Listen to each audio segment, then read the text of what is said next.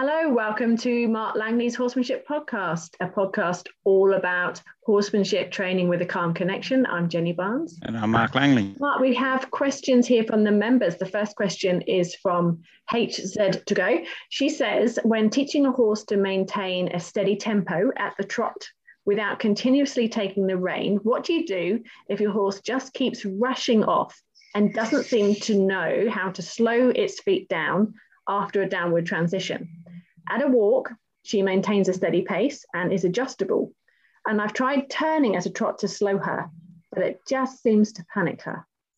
Okay, so the trot, um, uh, there's two spectrums of a horse that wants to go forward. It's very common on forward horses that we get good at riding down. So, you know, doing a little circle to soften them when they rush and things like that. Um, but knowing your horse and how it's going up is probably the most important thing. So, you know, a question I'll ask people at a clinic is, um, you know, you've got a really fast horse.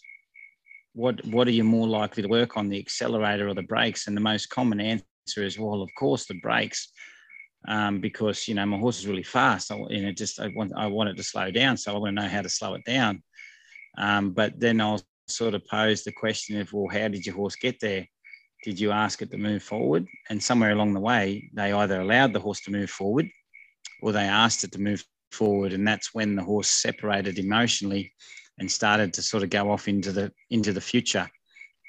So, um, you know, circling the horse from a fast trot is, is a very common thing, and you see it used in in training. But it's not really the, the, you know the key in a lot of cases though though you need to be able to work from that spectrum because there's times that you're going to have a horse up there and you know we're not perfect and we can't just sort of otherwise otherwise we you know i wouldn't be doing this and and i wouldn't have even you know troubles with horses myself.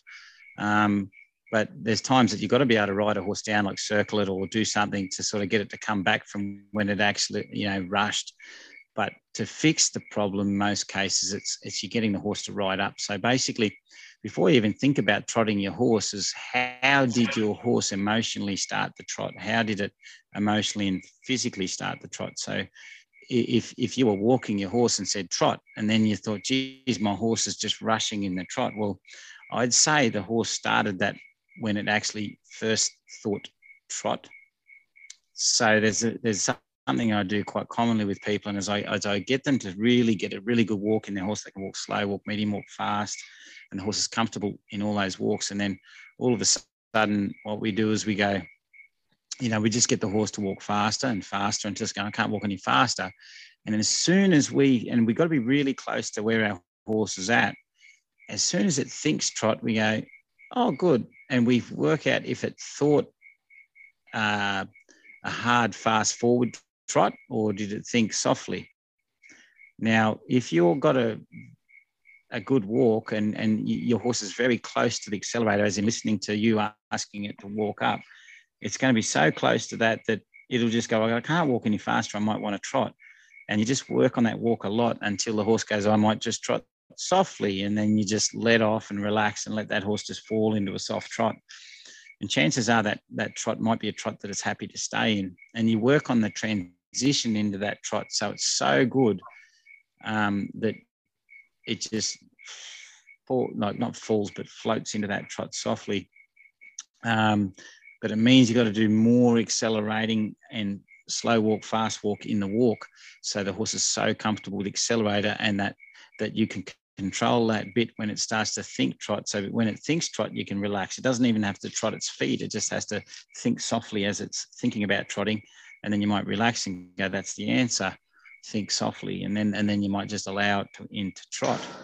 But what you do by doing that is is you, you get the horse to kind of feel good about that first trot. And then you keep working on that till it holds that first trot. And then the next thing you do to get a horse to gauge your trot is you start to rise trot. Like a posting trot's a very good thing to get a horse to listen to. So something something I, I start to sort of get people to do is once your horse can do a, a sort of a trot, some horses just have a trot and you just find a platform that you both agree on. So that is the, the horse that the trot the horse offers you. And you just trot at that platform in a rising trot and you just find the rhythm of that trot that the horse has offered you and you just stay in that rhythm. And, and then if your horse is rushing, you might just slow it down a little, go back to the walk and work on getting it to find the trot softly. And then you just go back to that platform. And, and so, so while you have a platform in your head is you've got to have something that you and the horse are both agreed on that is the rhythm of a trot that it can do that it said I can do this. And then once you know that they can do that, then what you start to do is you go, okay, well, from that platform, can you go up a little step and then down a little step? Or, you know, or up a little step and then down a step quickly back to the platform that's a comfortable rising trot platform. And you're rising at that platform. And then you go up a step. So you strengthen your trot in your seat and you speed up that posting rhythm and the horse will just come up with you a little bit. Then you go, now let's go back, back down that platform and you bring your, your tempo back to that, that platform that the horse had agreed on, that, that, that, that tempo that the horse agreed. And you just go up a step and then you start to go all down a step. So you might slow your tempo and the horse comes down a step and then you go back up to the platform, the original one that your horse says, I'm okay with.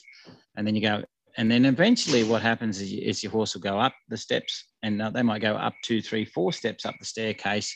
And that staircase is just different tempos and then they'll come all the way back down again and they're just listening to your rhythm and, and then the horse is so busy listening to you then it's it's not rushing and thinking forward and and, and that's probably how I'd start to get that horse to get good at that trot um, first of all getting a soft thought into the transition from walk to trot and then having a rhythm that's that, that it's following instead of us following their rhythm um, and I think if you try that you'll you'll, you'll have some success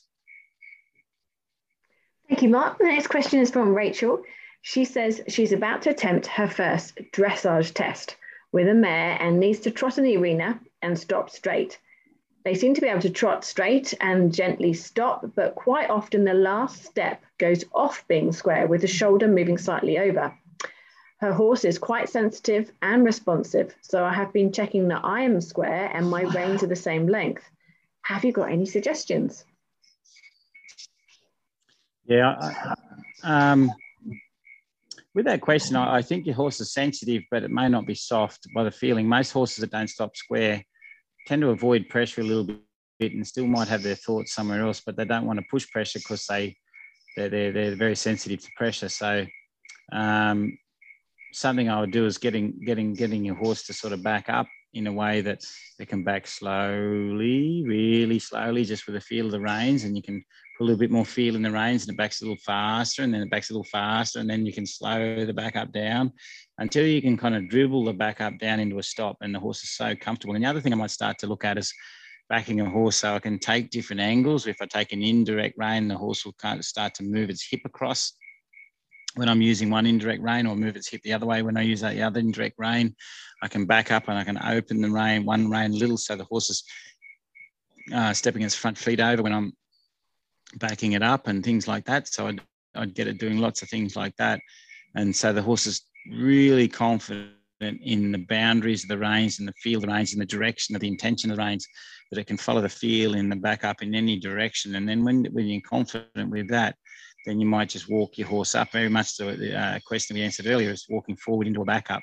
And then you can add different angles of the reins. And when the horse can follow and not have any fight in those reins and be comfortable that when you ask two reins straight, well, it knows the difference because you've you've taught the guide it with different angles of the rein. So so basically straight reins will mean straight and angled reins will mean back at an angle, uh, whether it be the front feet moving or the back feet moving out. So um, if you can teach your horse all that and it can follow it softly, then you should have no problem.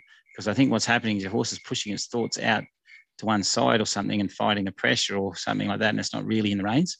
So, so you do a lot of that sort of stuff, and then you might ride up and just back up and and and use the back up to guide the horse, not just kind of and use the stop to guide the horse, not just to stop it. So I think we try and make our horse stop straight where I just ask the horse to stop and back up and and, and draw a picture in the back up in a sense. So, so the horse is going to know the difference between when I'm holding the reins straight and when I'm asking them to to do something that's like crooked. So if you work on that, you'll probably find next time you know get that really soft and and and firstly the you know the horse will be really comfortable with following the feel of reins. If if they're just trying to get off the pressure of the reins, then that they'll probably still be pretty crooked. But Um, but I think if you just get them sort of walking into that back up and, and, and being comfortable with all the angles and, and the amount of feel in the reins, then that, that, that crooked stop will just disappear.